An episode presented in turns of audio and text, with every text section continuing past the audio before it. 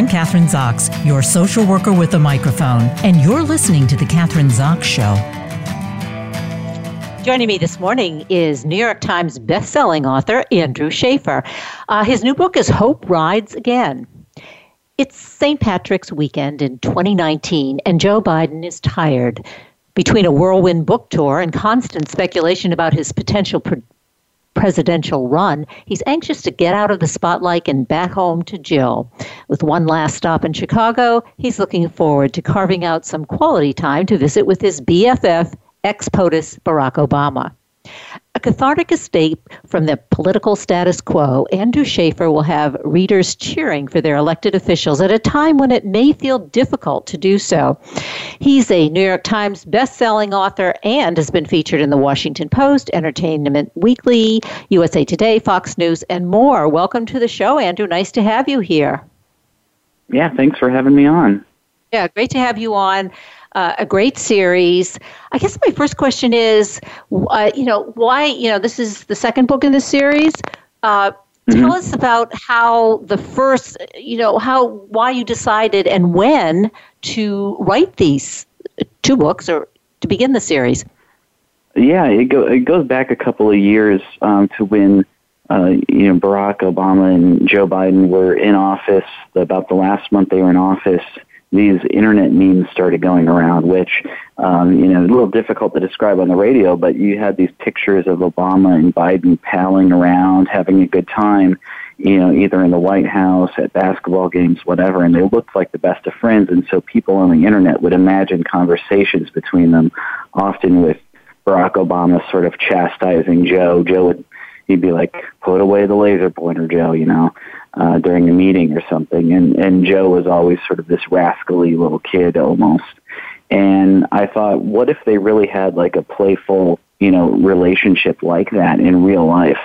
And since you can't write a book uh, about them just, you know, holding hands for for 300 well, pages, well, you could. I thought, well, you could. It would be a little, but there wouldn't be much conflict, right? Yeah. I thought you have to throw in a mystery, and so uh, you know, what I did with these this pair of books is each book is its own sort of standalone mystery where they uh, are coming together and and solving a crime, and it's almost like a Sherlock and Watson dynamic because Joe Biden narrates the books while Obama is sort of the brains behind the operation, the Sherlock. Andrew, so how did you research the book? Where'd you get your information? I know it's fictional, but still, it's obviously based on you sort of said it. You didn't exactly say it. The bromance, as they call it, between Biden and Obama. But where did all right, your right. yeah, where did all your information come from? Uh, yeah, I, I read all of their you know their autobiographies, memoirs, and especially with the Obama administration, there's been a lot of behind the scenes type memoirs that came out. Um, I've even talked to people that worked in the Obama administration and and sort of picked their brains for details. Um, at, at, a certain point, I think you have to stop. Uh, you can you can learn too much about someone when you you know when you know their favorite uh, drink, uh, their favorite breakfast cereal or something. You're like, how am I going to work that into a book? Um, surprisingly, though, I've you know been able to work in uh, Joe's favorite ice cream and and little details like that to give it you know believability. And I think if people buy into the small stuff, then they'll be along for the larger ride of the you know the the murder mystery, which is completely fictional. I should say I've had a couple of readers that have been a little confused on that point. So the murder mystery completely fictional. In other words, there have been some people, some of your readers who have thought, well, maybe this is true. This these investigators, Barack um, Obama um, yeah, and Joe I, Biden I solving a murder mystery. I don't know if I call them readers, but you know, as soon as the headline goes out that Barack Obama and Joe Biden now solving crimes as amateur sleuths, people don't read the article and then they respond to this on social media like they need to stay in their lane. They need to go back to being politicians and leave the crime solving up to police, you know. And I'm like, read the article, you know, first before you comment.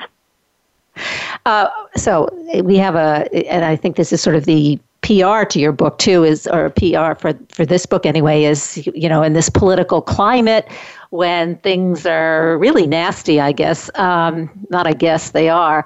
Uh, mm-hmm. your book has been described as something that it's fun, it, it's in it's in good taste, it's good humor, and it's really can everybody uh, get into the book on both sides of the aisle? Uh, absolutely. I've, I've I've had a lot of people on both sides. Um, you know, I, I I expected a lot of people on maybe the right side, uh, uh, the conservatives, to kind of you know be like, oh, I'm not going to touch that, but. Uh, a lot of people pick it up and they'll be like, "Hey, I like mysteries. I may not may not have been a fan of these two in office, um, or it might be they're kind of fearing it's going to be political, but there's not much politics in it because at the end of the day, it's a story about two best friends, and it's sort of like the Hardy Boys. They're just solving mysteries together. So it's it's a lot more playful than it is political. Okay, that that's a great way of describing it. Playful, not political necessarily. Mm-hmm. Um, yeah. So this team, I mean, it's really interesting. I guess at least I'm not aware of it. There are no other stories like that or fictional stories that have to do with the president and the vice president and this kind of a relationship, albeit fictional, uh, with a uh, little bit of nonfiction, I guess, sprinkled in. Um, it's kind of the first, isn't it? It's the first of its kind. Um, you know, they're they're they're as far as the type of relationship goes. I think it it's more like a, a buddy cop movie, sort of structure than it is uh, a lot of traditional, uh, you know, mystery books. Besides Sherlock and Watson, you really can't think of a lot of duos out there. Uh, they're all, you know, Miss Marple does it on her own. All these cozy mysteries. They're mostly people going alone, and this one's really about yeah, a friendship and two people that that readers are already familiar with. Um, you know, there have been other uh, books and movies starring presidents. There's like a there's actually a really like a 22 book series of Eleanor Roosevelt solving crimes, uh, written by her son, I believe. So there is, you know, there have been other political stuff like this, but but in terms of you know a, a pair of best friends out solving crimes like this, you don't you don't see that too often. I think in the literary world. No, the dynamic duo. Now I'm assuming mm-hmm. you've had some kind of a response from Barack Obama, Joe Biden. Um, well, what happened was uh, I got Joe Biden was coming through Kentucky uh, last year, and that's where I live uh, in Louisville, Kentucky, and he was coming through, and his people got a hold of me, and they said, "Hey, uh, Joe's going to be at this rally, uh, and he, you know he'd like to talk to you." And I was like, "About?" And they're like, "He'd just like to talk to you," and I was like, "Uh oh," you know. he saw the book, and maybe he, you know, wants to say something. About, anyway, when he came up to uh, me and my wife to talk to us at this rally, uh, he's like, he just said, "Great job." and I said, "Oh, you read the book?" And he's like, well, "I haven't read it yet, but uh, you know, great job on it." so he he he enjoyed the cover of the first book, at least I know that. And right, then so uh, he, get, he yeah. did something. Yeah, he he signed a copy of the book for me, which is something that I think a lot of authors don't have happen, which is the subject of their book actually signing their book. That's true. I, yeah, it's yeah. Usually, it's your people who read the book are the ones who are signing the book, right? All of your your readers. Um, okay, so he approved, even though he hadn't read the book, which is interesting. Mm-hmm. But uh, maybe Jill had read the book.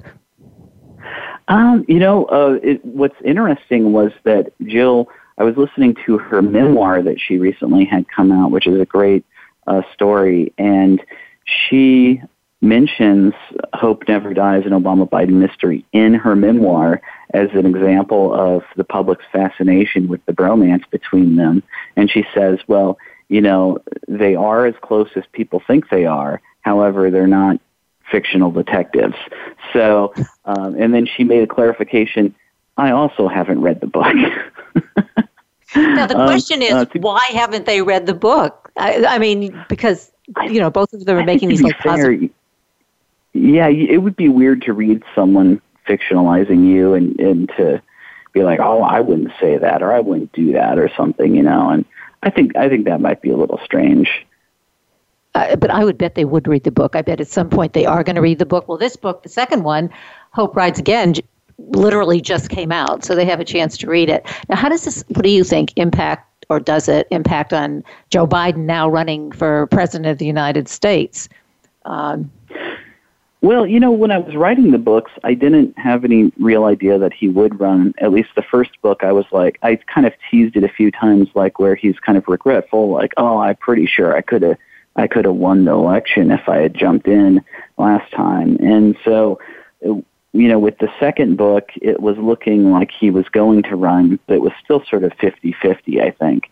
And so I I kind of went back and forth in the book, but then once he finally announced, I went back and made a few corrections to where he's definitely leaning towards running. So um, it, it, it was it was something that was happening along with writing the book, and I didn't really have you know much thought into you know how that will affect the you know the third book. I said I said there. There, there, there's possibly going to be a third book, but right now it's called I Hope There's a Third Book.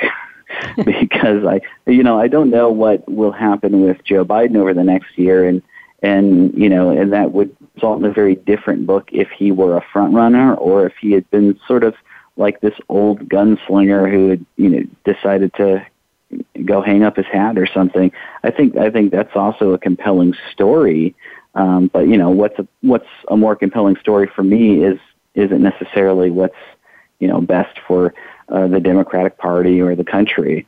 So, uh, so I, yeah, so I'm I'm probably the worst person to answer that question because because I like you know I like the idea of the old gunslinger, uh, you know, walking off into the sunset, and it just doesn't work if he's president. Yeah, don't write. All right, hold back on that one, I guess. Uh, here's a question mm-hmm. you can answer. Um, do you think there are any or similarities, let's say, between being a detective, like these guys are in the book, and being a politician? Um, I think I think the only similarity is you have to know the law pretty well. Um, just because politicians are always breaking it, um, I, uh, that's that's like half a joke. And uh, but I think a lot of politicians have been lawyers and so they know the law pretty well. Detectives know the law. But what's interesting about having a pair of people who are politicians trying to do detective work is, you know, they're used to delegating tasks. They're not used to doing stuff themselves. You know, if they've got a whole staff working for them, they've got interns, and and doing detective work is legwork. You can't you can't you know just go pay an intern to do something for you. You've got to do it yourself. And so that's interesting to me is putting these characters, uh, you know, the fictional versions of Obama and Biden into a story where they have to actually get their hands dirty. And sometimes it's interesting to see someone who's really good at one thing sort of bumble around at another thing and you go, oh, they're actually a little more human than I thought. It's like watching Michael Jordan try to play baseball. It's like, oh, he's he's good at basketball, but he's not good at this other thing. But it's still kind of fun to watch. It's fun to watch, makes you feel good. Um, also, and, and obviously your your series makes a lot of people feel good, and really, you know, because they're so popular. New York mm-hmm. Times best-selling author. Why do you think at this particular time, everybody's so interested in reading the kind of you know humorous story about you know real life people who are really in your face politicians for all of us. Um, but you you grab them with your story, and um, what do you think that is? Well, I think I was a little worried about the first book because I thought people might view it as a joke and go, oh, there's not much substance here. But I was like, I work to write, you know, it's not just a cover that's funny. That kind of grabs you and brings you in. You go, oh, look, you can clearly see there in this outlandish sort of, uh, in the, on the new book, Obama's hanging from a helicopter by a ladder, pulling Joe Biden up from a boat uh, on Lake Michigan. And you go, oh, that's pretty crazy. Um, but does the story work? And at the end of the day, the story has to work. And so I spent a lot of time on these books crafting the, the mystery and researching, you know, the mystery elements and making sure that all comes together because that's really what latches people onto the story and, and makes them want to keep reading it. And it's not just a joke. It's actually a, a, a fairly serious book uh, with a lot of funny moments in it, but I think it's, it's, it's actually quite serious. So it, it's a little shocking, but it's also uh, you know, reading is is I think as popular as ever. It's not you know it's not Netflix binging levels of of popularity, but um, it is, uh, you know, it, people were saying that, you know, reading was over as soon as radio came along, and that was a while ago. So, um, you know, it's still around, and I think people find find reading is an escape. It's especially when you're distracted by your cell phone or this and that all day long. You know, it's it's an escape from all of that. I would agree. I think re- uh, reading is here. Reading is still here, and probably here to stay. Uh, I think it's more that how and when and what you read on. I mean, I used to read. Mm-hmm. I download books now. I download books on my iPhone actually, and I can read that read them anywhere. So I'm still reading, but you know, it's just reading in a different. Um, what would you call it? A, not a different medium, but I'm reading on my cell phone or my iPad, maybe rather mm-hmm, than mm-hmm. reading a book, book, a paper book. Um, yeah, so, yeah, and I do the same. I read I read a lot like that. My wife reads reads paper books. I read mostly uh yeah, books uh, books on an ebook reader just because it's it's convenient for me and uh and and you and the instantaneous nature of it. If you're reading a series, you can go from book 1 to book 2 to book 3 just right in a row. You don't have to you know leave your bed. What about the so demographics? Like what about the demographics, Andrew? I mean, do you have any idea? Are we looking at millennials reading your book, uh, wherever they're reading it, or uh, Gen X, or you know, baby I, boomers, or all of them? I don't have any idea, honestly, of the demographics because it really, it's really all over the place. Um, when I when I do events, I'm always eh, I'll always look out and see just a sea of people that it's it's you know it could be age, uh, gender, race, all very uh, uh, very diverse uh, crowds, which is great because it it's not just pulling on you know one. It, all this really does well with one type of person, but but I, you know I've noticed that that more so than a lot of other books that that I've put out. You know, a lot of men will pick up the book. Um, a lot of people will buy it for their their fathers or grandfathers for Father's Day or something because they go, hey, you know, he likes these type of thrillers and uh he you know he hasn't read a book in five years. And then i oftentimes get like an email after that saying oh my god it was so great to you know see dad pick up a book again. And so it it's it's interesting. People will just you know that that haven't read books in a while will pick it up quite a bit which is which is just really just humbling i think for me what about the people in Kentucky? You said you're from Louisville, you and your wife, mm-hmm. or you live there now. Um, yeah. Are you originally from Kentucky? Um, I'm originally from Iowa. So, yeah, I, I moved to, yeah, sometimes I joke that I moved to Kentucky to get away from politics because uh, Iowa's always in the presidential uh, election spotlight, of course, because it's the first uh, caucus in the nation. And so, um, but uh, yeah, I do live in in Kentucky now, which is which is a, a very red state. And I've had some people come up to me at readings on like maybe the coasts and say, "Oh, you're really brave to write what you write from Kentucky." And I said, "Well, you know, it's I, I don't find that people are that in your face in real life as they are on social media about, uh, you know, about politics or about stuff that people, oh, we're so divided um, you know, you can you you go to you know you go for an ice cream cone or something. You look around the Dairy Queen. And you go, are we really divided? Uh, you know, ice cream brings us together, right? So, um, you know, I don't see there's. It's not like a you're constantly going, oh, that person voted this way, that person voted this way, and so uh, I I just think that you know people get along a lot better in real life than they do online. So you think online, the internet, all of that is somewhat, I'm calling it hype. I don't know what else to call it, but it really doesn't reflect what's happening in community, your experience, because you travel around the country uh, promoting your book. You meet with people, you talk to people. Uh, in all, I assume, you know, you mentioned before right, the show, you're in right. Chicago. Yeah. Yeah, yeah, and I'll say, how many of you saw that thing that happened on Twitter yesterday, where so and so said something to so and so, or, or you know, and and like you know, uh, you know, two people out of twenty people may raise their hand, and I'll be like, really? Like y'all didn't follow that?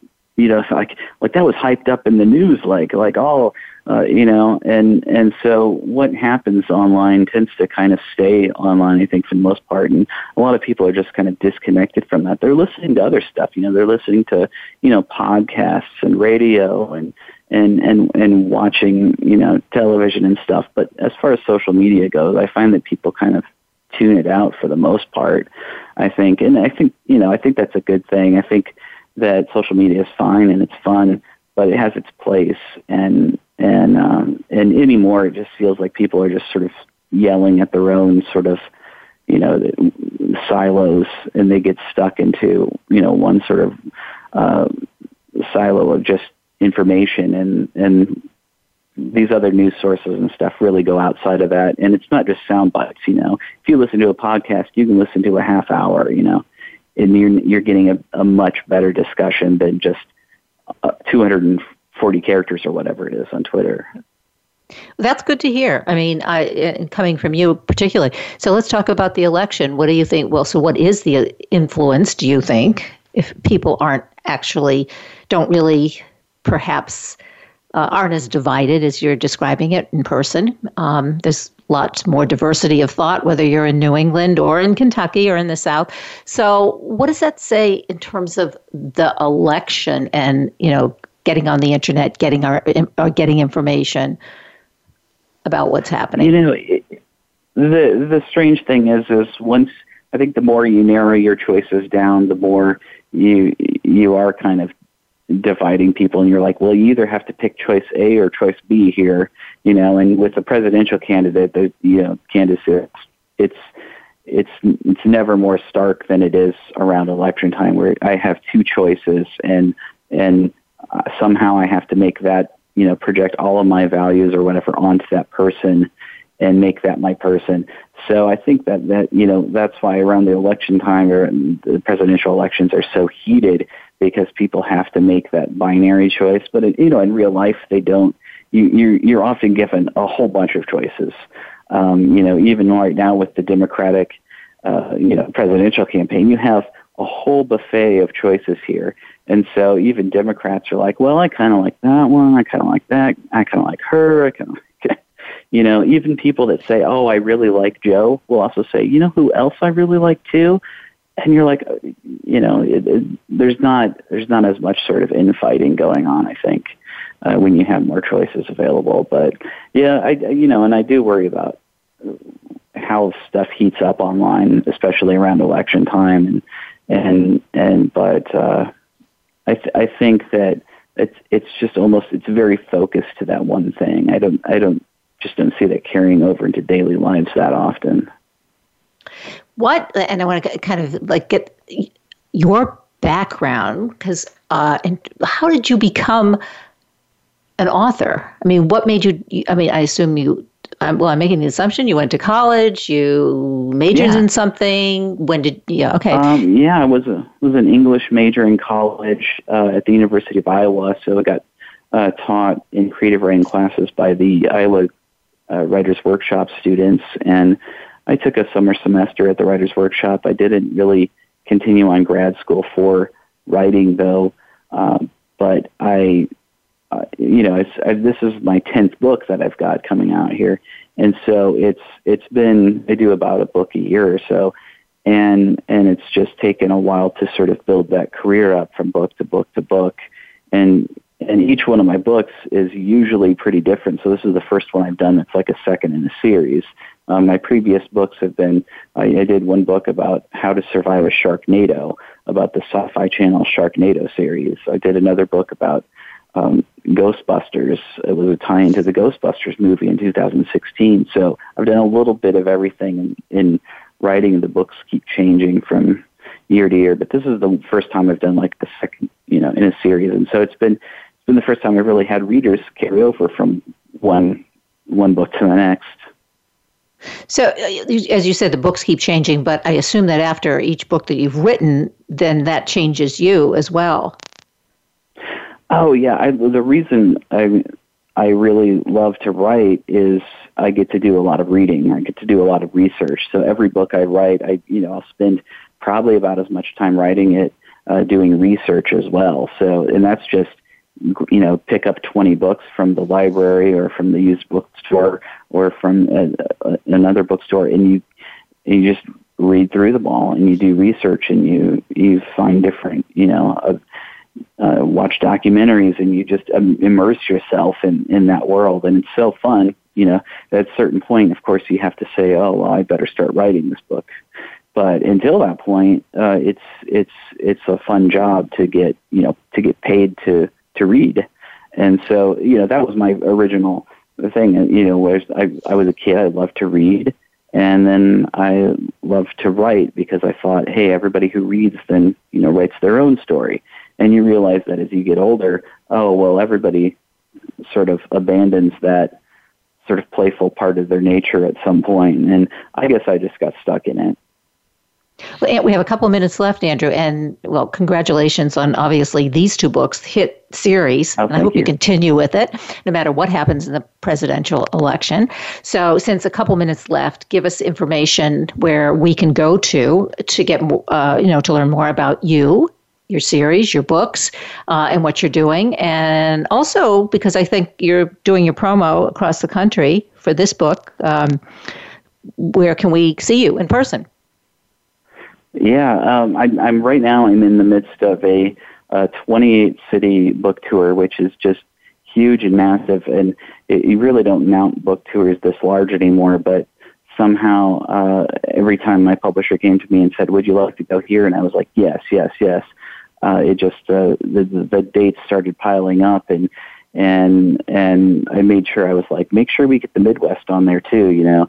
So so I'm going everywhere from you know, New York and DC and Philly to the West Coast, LA, Portland, Seattle, San Francisco, and then and then doing a bunch of stops in in the Midwest. Uh, is there a, website Kansas. that we can go to? Because we do have we have thirty yeah. seconds left where we can hook it. Yeah, yeah. it's just andrewshaffer.com, s h a f f e r dot com. So, and if you can't spell that, just type in "Hope Rides Again" in Google, and I'm the first one that comes up. Great, we got it. Thanks so much for being on the show today. It was great talking to you. Yeah, great talking to you. Thanks so much. Yeah, bye. I'm Kathryn Zox, your social worker with a microphone, and you've been listening to The Kathryn Zox Show.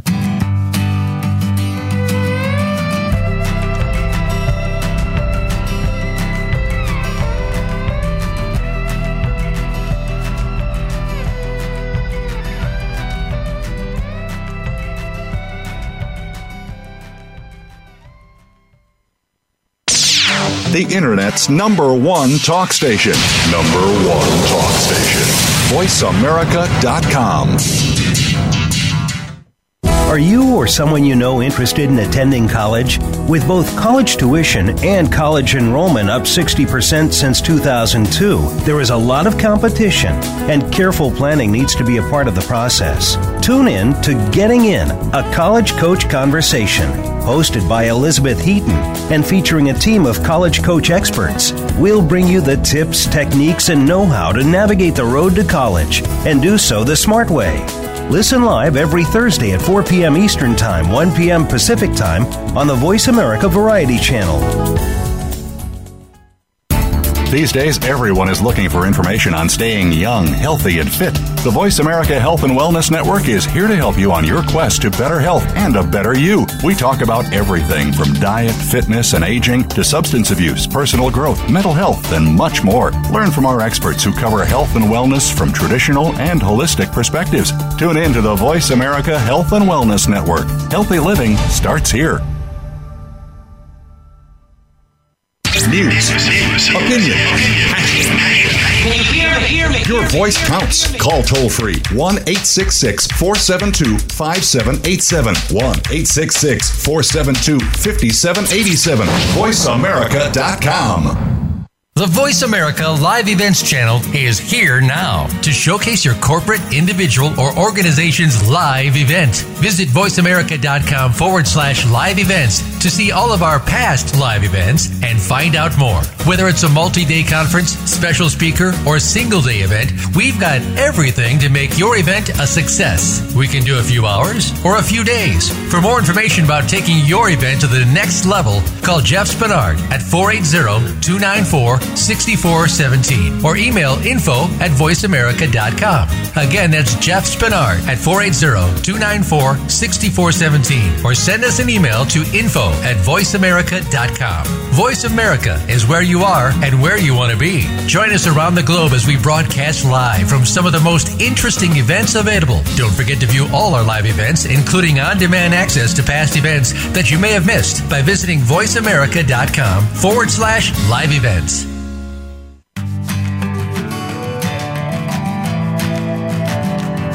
Kathryn Zox, your social worker with a microphone, and you're listening to The Kathryn Zox Show.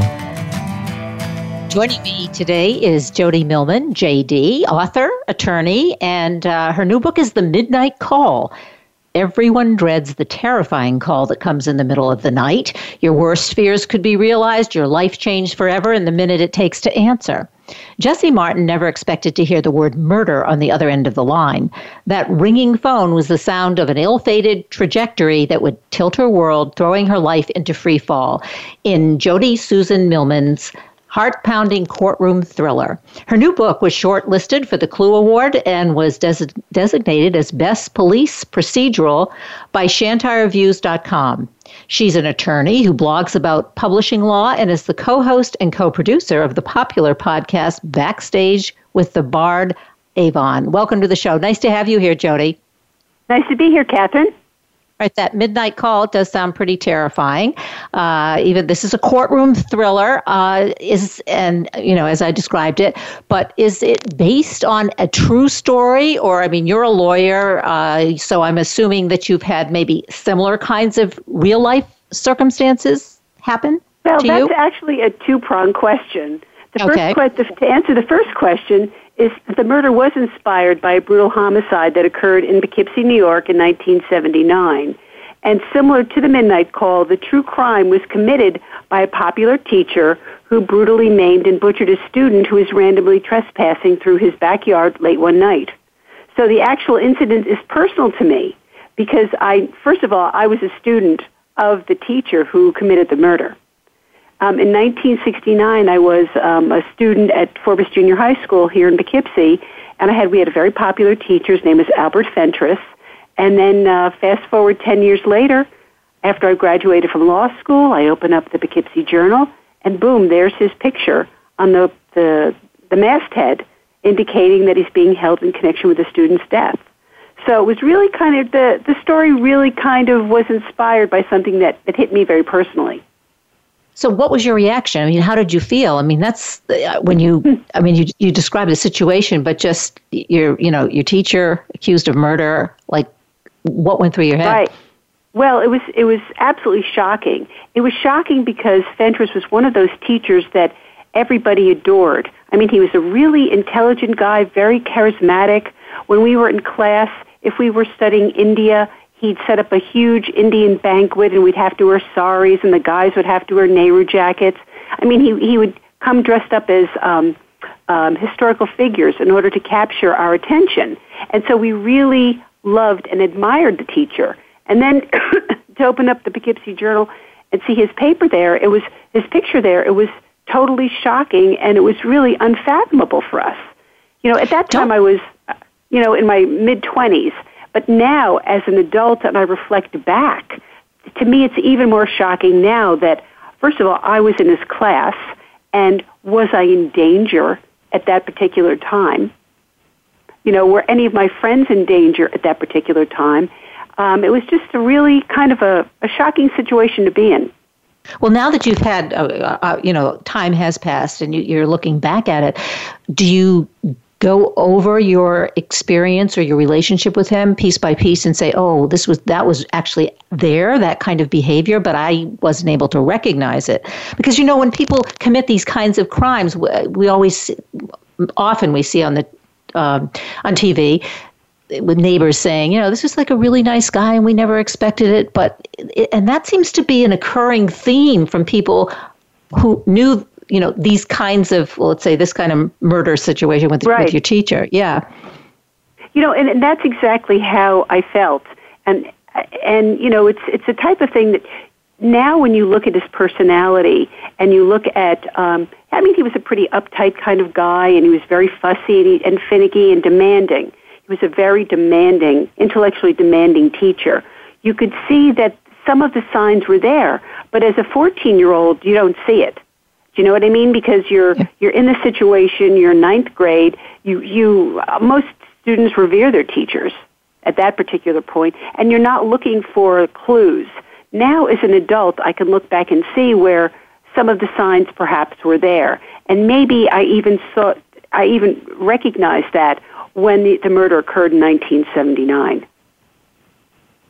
Yeah, so uh, 14 and then fast forward you've you've had many lots of experiences right that kind of break kind of, well affect how you can now look at, at his behavior when you were 14 right. years old that is scary thinking about he could have done something to you or done something to your friends um, so okay so that you know, is it was kind shocking of the, to a community because yeah. when you you have a teacher who's revered I mean, he's part of the entire community. It wasn't just me. You had hundreds and hundreds and hundreds of students that you know he was in contact with.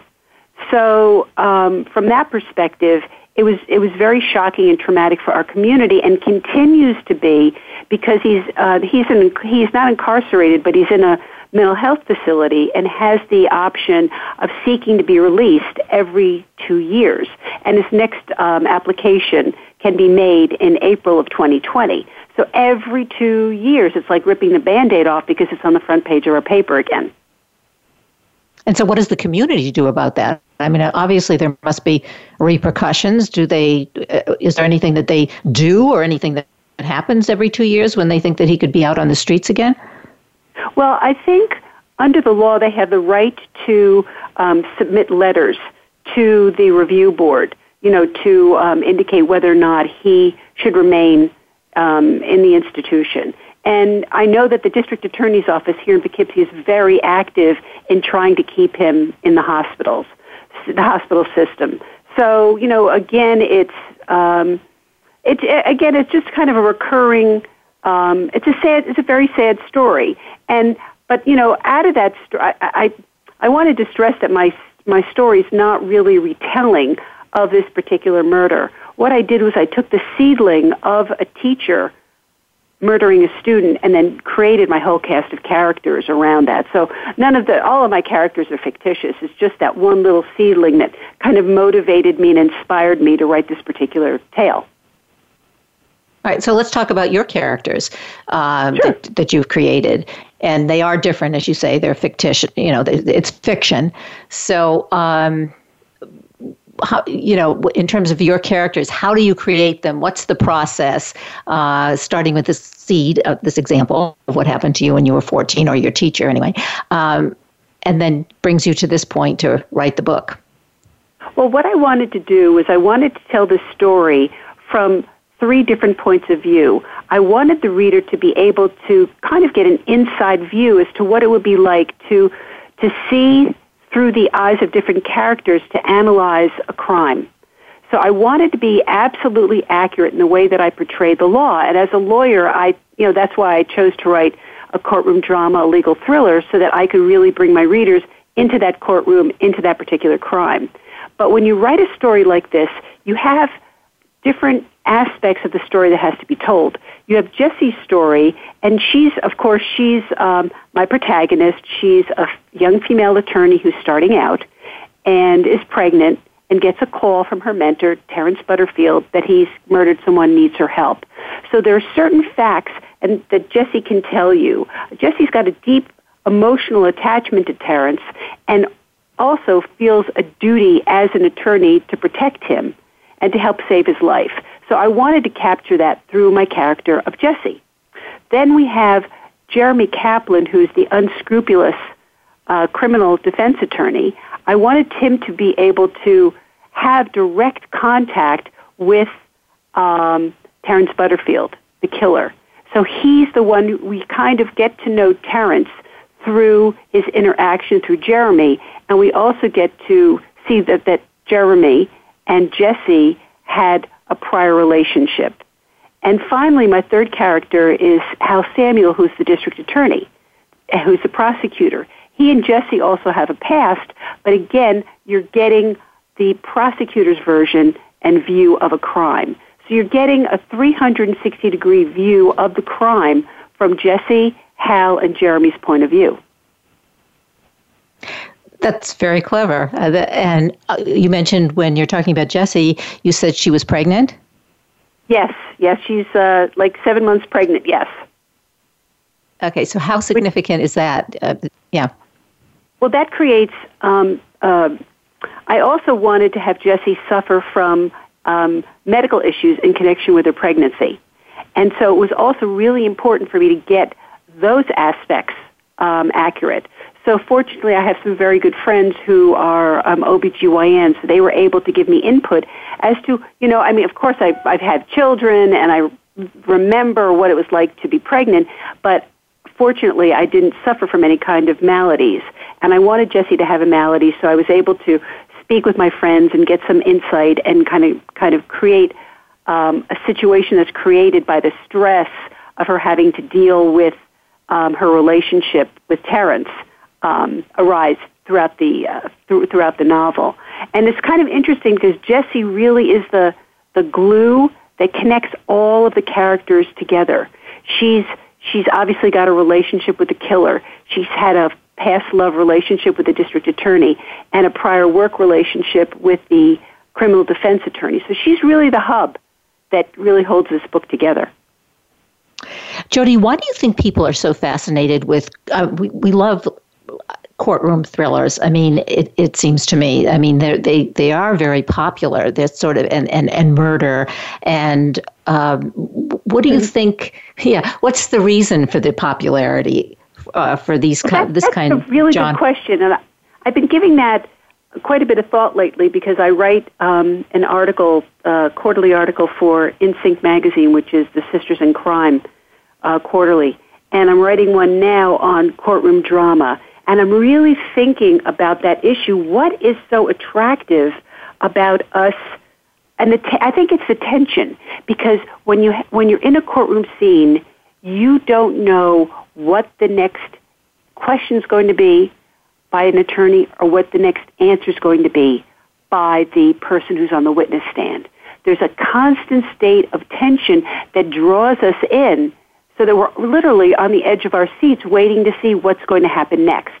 And that's really what I tried to create in my book. And, um, you know, as for courtrooms itself, I, I, I think it, we're all attracted to um, uh, not the seedier side of life, but we all live good lives. But then there's there's a uh, dark underbelly of society, and I think courtroom dramas bring us to that, uh, allow us to view that that dark underbelly of society at a very safe level. You know, we're removed from it, we're not in it. So it, we're not in it. We have our, I don't want to say mundane necessarily, but some we may perceive our lives as mundane, and this gives us excitement. Yes. As you say, drama.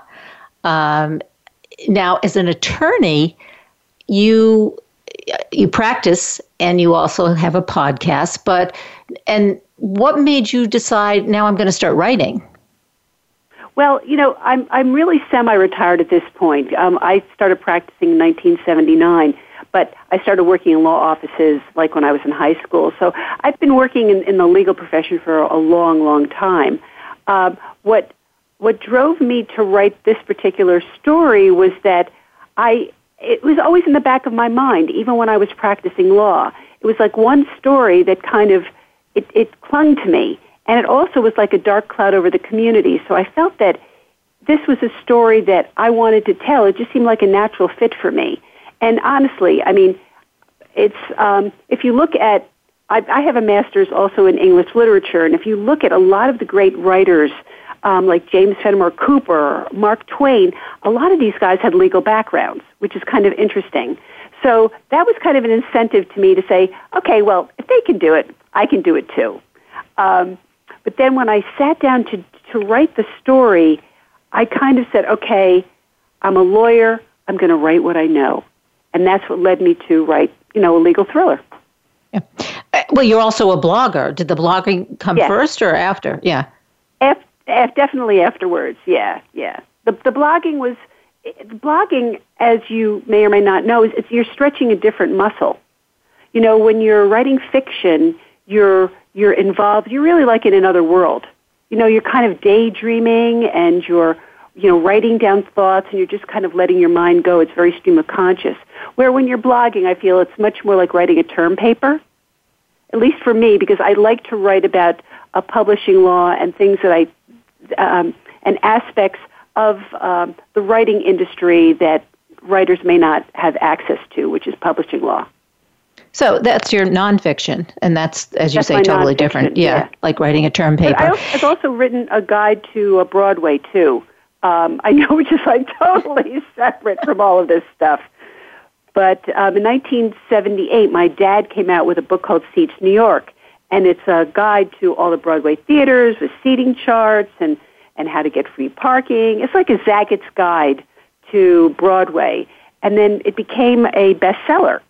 But unfortunately, my dad unexpectedly passed away at the time the book came out, and it became a bestseller for the publishing company. So they contacted me and they said, "Look, um, you know, will you go on tour? Will you talk about the book? And by the way, would you be interested in doing the next editions?" So I did a couple of editions um, subsequently um, of the seats, the seats uh, uh, guide series, and in 2008, I wrote the last one. I said, you know what? I really want to write fiction. I really want to tell this story. So that's when I started to really get serious about writing the Midnight Call. Well, the seats, it sounds like that's a precursor to the information you can get on the internet now. It was. At the time, Yeah. you could not get it. I mean, we literally had to call and visit every single Broadway theater and every single, like the Metropolitan Opera House and, and Yankee Stadium. I mean, we went to every single venue, and this is before the internet. You know, you said, Jodé, you said you're semi retired.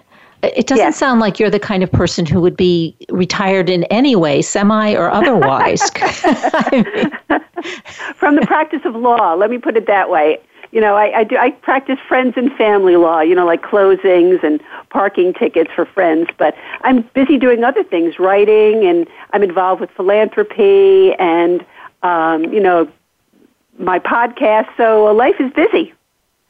It sounds very busy, and it sounds like you're just, I mean, uh, well, as I say, not retired, but going forward, taking your, what's taking, and I, I think people tend to, well, they want to do that now, take all of those skills, you're a lawyer, and just put those skills into very different, perhaps, venues than you even ever thought about, right? Um, Abs- absolutely. And, and also, I think that people have an obligation to give back. I know that, you know, when I was practicing law, I was on, you know, a lot of boards and also uh, was active in, in uh, politics in the community. And now that I've finished practicing law, I'm able to, you know, return the favor to some of those um, organizations by giving time and energy, you know, and, and helping them out now. Yeah, I think that's very important. I think that's very typical, or more typical, let's say, of, uh, I'll say, our generation, because if I include myself in your generation, I wonder Right. if the uh, millennials feel the same way. I mean, and uh, you can't tell, perhaps until they get older, but whether they're they have that are instilled with those same kinds of values. Well, I think they are because if you look at what's going on in politics now, um, they're raising their voices. I mean, I think you have a very active community of people who, you know, aren't going to take what's going on um, in our country right now, and they're making their voices known. Especially if you look at women's rights, you see a lot of young women who are being stripped of their rights in several states, and they're going crazy and they're making their voices known. And they have to because those laws are affecting them. I mean, uh, you know, the abortion laws aren't really affecting you and I. I mean, they're really too old. We're too old for that. But these gals, it's affecting their everyday lives, and they're they're making their voices heard. I think it's fantastic. But also, I think maybe they're not affecting our lives directly, but indirectly, it does affect our lives, right? And it affects our communities. Well, and- and- theoretically, oh, Yeah. theoretically, it does. I mean, that's a whole that's a whole other issue. Yeah, yeah. That's that's How- oppression as far as I'm concerned. that's as far as you're going to go with it. well, I, I mean, I could go on and on. Yeah, I mean, um, but but we're talking about my book, not about my. we're talking about your book, but we're we've evolved. Yes, we are. Okay, um, but this is well, the one of the characters in your book is pregnant, so it, it's Right. sort of a yeah. So we that that's a you know, issue I, related you know, to that, right? You you and I are of the generation where you know Roe versus Wade was such an important um, uh, uh, Supreme Court case in our lives, and it really opened up the door to you know women's liberation and women's strength. And I mean, I'm a, I'm really an advocate, a, a feminist. I mean, when I went to law school, it was it was in the '60s, and it, I was in the first class at Syracuse that was under the Equal Employment Opportunity Act, which meant at, prior to that time they did not have to have a certain percentage of women attending law school. And I was fortunate to be in that group where they were required to have 30% of women in uh, my law class. So I've been deeply affected by um, women's rights because I was able to take advantage of it. And then when I graduated from law school and I came back here to practice in Dutchess County, I was one of six women practicing law. And most of the women who were practicing at that time were like in their, their 60s and 70s. These were women who were really pioneers. So I've really been, you know, involved. I've been very fortunate, and I'm I'm a strong advocate of women's rights. And it really, it really, um, I wish there was more that I could do to, you know, to stop this the, the stripping of women's rights because it's it's not right. I mean, we're yeah. equal just like everybody else. Yeah, I, I, you know, whatever I completely agree with you. And I was in very similar positions when I was actually, I went to law school for two months and then uh, went in the Peace Corps and I have a whole history and came back and actually became a therapist. So I did not go back to law school, but was part of all that. Uh, you, you, know the politics of the time, just what you're talking about um, at Boston University. You were at Syracuse. I was at Boston University. Um, yeah, so I, I, I, just sit here and I wonder how did we get to this point, though? I mean, it, it just seems like I mean, that's I guess that's just my question. How did we get to this point where uh, young women or women are being stripped of their rights in, in 2019?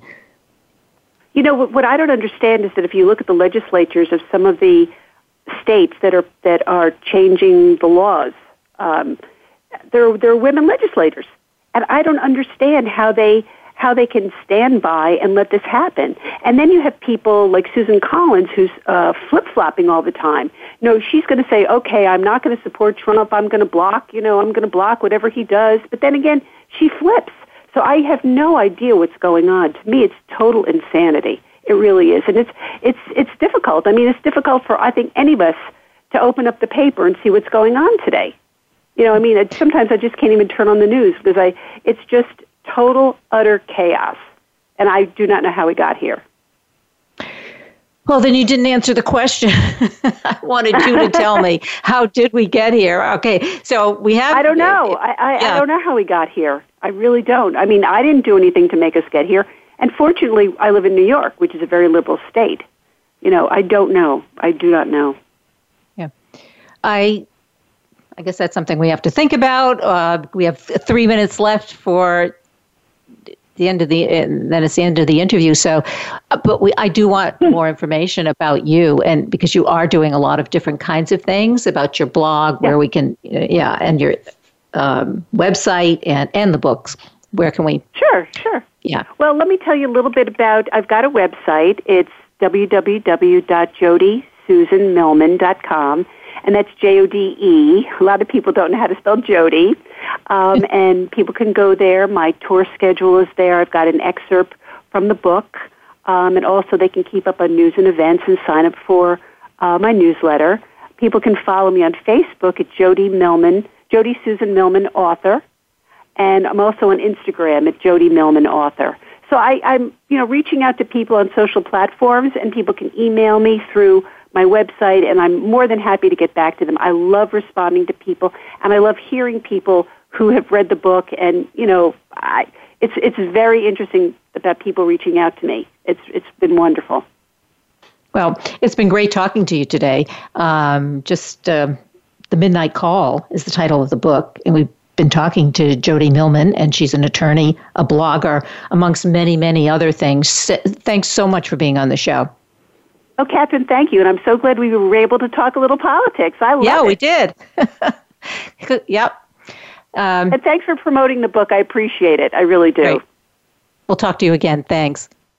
I'm Kathryn Zox, your social worker with a microphone, and you've been listening to The Kathryn Zox Show.